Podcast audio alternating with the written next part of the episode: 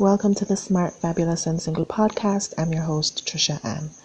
So, guys, for the last few weeks, I've been um, fighting something. I, I had no clue at the time, but I've since been to the doctor, and they say it could be dengue or a thyroid flare up, and you know.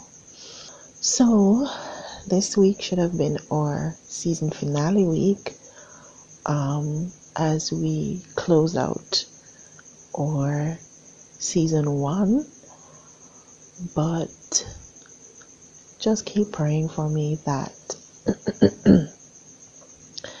I'll get rid of this fever and headache and these aches and pains and everything else that's going on.